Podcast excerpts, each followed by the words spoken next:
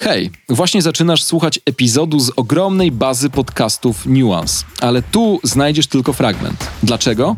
Bo całość jest dostępna wyłącznie dla członków Nuance Clubu, czyli miejsca, w którym znajdziesz tysiące podcastów, artykułów i materiałów wideo. Opisujemy w nich kulturę, społeczeństwo, technologię, sport, słowem wszystko, co może Cię zainteresować. Wejdź na Nuance Club i dołącz do klubu zorientowanych. Nuance Radio. To jest Nuance Radio, słuchacie audycji Klimat. Ja nazywam się Wiktoria Jędroszkowiak e, i dzisiaj porozmawiamy o lasach, które są pozornie innym tematem niż klimat, ale pozory bardzo mylą, bo zachowanie tych najstarszych i najcenniejszych lasów jest tak naprawdę niezbędne. E, jest niezbędnym tematem, gdy, gdy mówimy o kryzysie klimatycznym i o walce z kryzysem klimatycznym. E, ze mną są osoby, które myślę, że no, rozumieją to na pewno lepiej niż ja. Jest to Anna Siekierska i Kuba Rok z Inicjatywy Dzikie Karpaty. Dzień dobry. Cześć. Cześć. E, piękno istnieje, więc trzeba go bronić. To był e, napis na waszym chyba pierwszym banerze wywieszonym w, na blokadzie, którą rozpoczęliście 19 dni temu. I e, no właśnie, jak z tym jest? Dlaczego, jeśli piękno istnieje i trzeba go bronić, to dlaczego to piękno jest właśnie w Puszczy Karpackiej? Mm, Puszcza Karpacka jest y, bardzo starym górskim lasem. Są tam wciąż do tej pory fragmenty praboru, y, czyli takich y, prastarych kawałków puszczy, których, czyli, które się składają z, ze starodrzewi, z 200-300-letnich jodeł, ogromnych buków, jaworów. Więc samo to w sobie już jest kontakt z takimi starymi drzewami, jest czymś niesamowitym w dzisiejszym świecie. W Europie nie ma takich lasów, nie ma takich drzew, więc y, chociażby to jest taki wzgląd, y, dla którego warto po prostu chronić y, te drzewa, żeby mogły same, jeżeli już to same, upaść ze starości, rozłożyć się w glebie, dać życie innym istotom, które w nich zamieszkają, które będą się nimi żywić, z których potem wyrosną, które się rozłożą na próchnicę i dadzą też taką tkankę bogatą glebie. A dlaczego to jest tak, że właśnie te najstarsze lasy są, są tak ważne? I, yy, bo to wcale nie działa w ten sposób, że jeśli wytniemy las, który właśnie jest tak stary jak, jak Puszcza Karpacka i posadzimy tam nowe, nowe drzewa, to, to nie będzie, wiecie, to nie będzie to samo. Dlaczego tak jest? Dlaczego te lasy, które są najstarsze, są, są najważniejsze?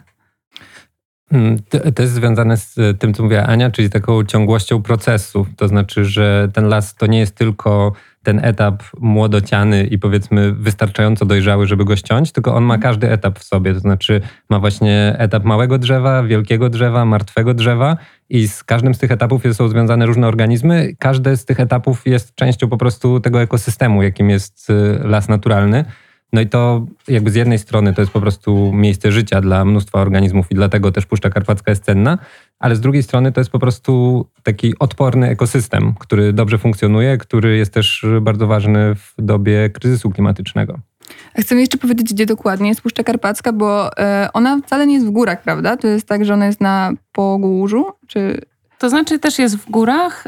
Y, zaczyna się na Pogórzu Przemyskim, czy na mhm. Pogórzu Przemysko-Dynowskim, ale ta jakby główna część, czyli projektowany Turnicki Park Narodowy y, jest na Pogórzu Przemyskim, ale również ciągnie się aż do Bieszczad y, i też jakby zahacza o Bieszczady ukraińskie, o góry, które się mieszczą na terenie Słowacji. Mhm. No więc jakby jest to duży taki łuk Karpat, i ta Puszcza Karpacka jest y, ogromna, chociaż, ale niestety jest bardzo pokawałkowana i, i taka pocięta właśnie też -hmm. różnymi szlakami. Sama w, jakby sam w, sobie las jest pocięty bardzo gęstą siecią szla, szlaków zrywkowych, ale też po prostu cały region jest pocięty różnymi, no wiadomo, jakby jest infrastruktura y, drogowa, no więc Puszcza nie ma takiej też ciągłości aczkolwiek y, projektowany Turnicki Park Narodowy to jest 18 tysięcy hektarów, więc jest to już taki teren, który rzeczywiście daje tą możliwość y,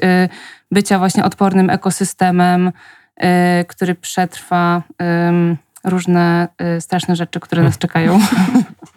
A, bo powiedziałaś projektowany Trunicki Park Narodowy i to jest park, który miał już powstać wiele, wiele lat temu, w sensie 35 lat temu już tak naprawdę zaczęto mówić o, o projektowaniu tego parku. Dlaczego Dlaczego on nie powstał? Hmm. To jest pytanie, dlaczego żaden park narodowy w Polsce nie powstał od 20 lat, bo to jest mhm. też w tym roku dokładnie mija 20 lat od powołania ostatniego.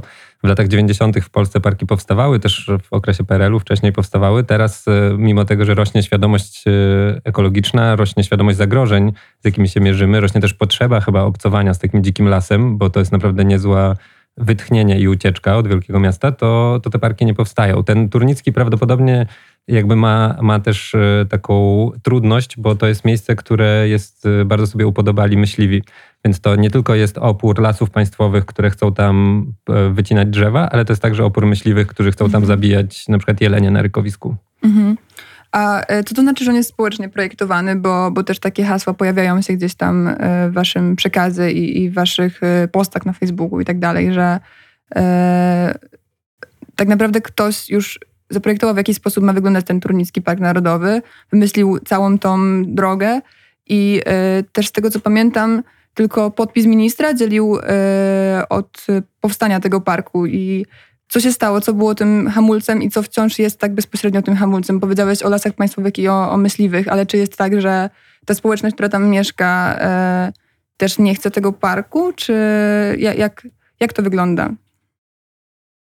Faktycznie te, ta zmiana prawa, która te 20 lat temu przeszła, to jest e, możliwość weta ze strony samorządów lokalnych i to mhm. jakby zablokowało powstawanie parków w Polsce, chociaż e, przykład Karkonoski Park został rozszerzony za zgodą, czy nawet za powiedzmy zachętą samorządów lokalnych, więc to też nie jest tak, że w całej Polsce to wygląda tak samo. Natomiast w takich miejscach jak właśnie Pogórze Przemyskie lasy państwowe są taką lokalną potęgą gospodarczą i e, mają po prostu bardzo duży wpływ na to, jak, e, jak, jaka jest ścieżka rozwoju danego samorządu. Też po prostu dysponują bardzo dużymi środkami z wycinki. Natomiast z drugiej strony mm, też jest tak, że, że po prostu to są realne obawy, tak? że ochrona przyrody będzie oznaczała pozbawienie jakichś tam środków do życia dla lokalnej społeczności. Dlatego my też chcemy bardzo, myślę, rozpoznawalne dla wszystkich e, zainteresowanych kryzysem klimatycznym hasło sprawiedliwej transformacji, mhm. rozszerzać na, na temat e, lasów, ochrony lasów, bo osoby, które żyją z wycinki lasu, zwłaszcza tego cennego przyrodniczo, no też jest spora szansa, że będą, że utracą swoje miejsca pracy i że potrzebujemy jako społeczeństwo takiej sprawiedliwej transformacji, potrzebujemy wzięcia odpowiedzialności także za te osoby to jeśli e, jest tak, że te osoby, za które musimy wziąć odpowiedzialność i musimy wymyślić dla nich jakąś alternatywę, e, one wiedzą o waszej blokadzie, wiedzą o tym, że jesteście, w jakim miejscu jesteście, e, bo, bo też zapraszacie osoby, by do was dołączyły. Jakie są reakcje tych osób stamtąd na to? Czy jest tak, że widziałam taki filmik w internecie, na którym wjeżdża was, w sensie w tą blokadę taka ogromna maszyna, co no, wyglądało to przerażająco. I też myśląc o tym, że może też opowiedzmy o tym, jak wyglądają te blokady, bo, bo to jest trudne do, trudne do opowiedzenia, łatwe do, do zobaczenia. To są e, platformy, tak, na, na linach i na nich są namioty i wtedy, gdy, jeśli, jeśli coś wjedzie w was, to tak naprawdę te liny się zerwą i, i co wtedy? Mm, no więc część jakby rzeczywiście jest zablokowana poprzez takie platformy i liny, które je utrzymują, przecinają drogę, zryw, drogę wjazdową na, na zrywkę. Um, na zrywkę, czyli na to miejsce, gdzie wycinane na wycin- drzewa. Mhm, tak, tak, tak. Na, na miejsce wycinki drzew, albo z którego już zostały wycin- wycięte drzewa i leży tam y, drewno do zwiezienia, bo też jest jakby duży fragment y, lasu, który blokujemy, właśnie jest już po wycince, ale wciąż tam jest drzewo, które nie zostało zwiezione. No i gdyby tak rzeczywiście było, tak jak mówisz, że jakby tam przejechała ta maszyna, czy jakby ktoś y, chciał rozciąć tą linę, no to no to ta platforma by spadła. No więc jest to rzeczywiście realne zagrożenie dla życia osób, które są na tych platformach, które można powiedzieć, że swoimi ciałami, swoim życiem jakoś tam ryzykują, mhm. żeby, żeby bronić lasu, co jest bardzo też takie mocne po prostu. Mhm. I jest to mocne przeżycie też y, spędzenie nocy na takiej platformie, no bo jednak mimo to, że na razie jest spokojnie, no to też nie wiemy, y, co się wydarzy dnia następnego, więc y, jest to. No tak, jakby czuć, czuć mocno takie, taki niepokój. Ja na mhm. przykład spędziłam jedną noc na takiej platformie, no i tak jak sobie wyobrażałam, nie chcę jakoś antropomorfizować odczuć zwierząt y, leśnych, ale tak jak sobie myślę, że po prostu w trakcie na przykład sezonu, sezonu łowieckiego, kiedy zwierzęta wiedzą, że codziennie praktycznie przychodzą myśliwi i, i na nich po prostu tam y, czyhają i te zwierzęta muszą uciekać, jakby mają ten wciąż niepokój, nie mogą się czuć dobrze w tym swoim domu, no to gdzieś y, będąc na tej platformie miałam takie y, przebłyski takich uczuć, takiego właśnie niepokoju o swoje, no o swoje życie może nawet, czy zdrowie. To jak walczycie z tym strachem? Czy to jest tak, że... Yy no bo to jest paraliżująca wizja, jak ja myślę o tym tutaj siedząc sobie i, yy, i gdzieś tam no nie czując perspektywy tego, że może się tak stać. Dzięki za wysłuchanie bezpłatnej części tego podcastu.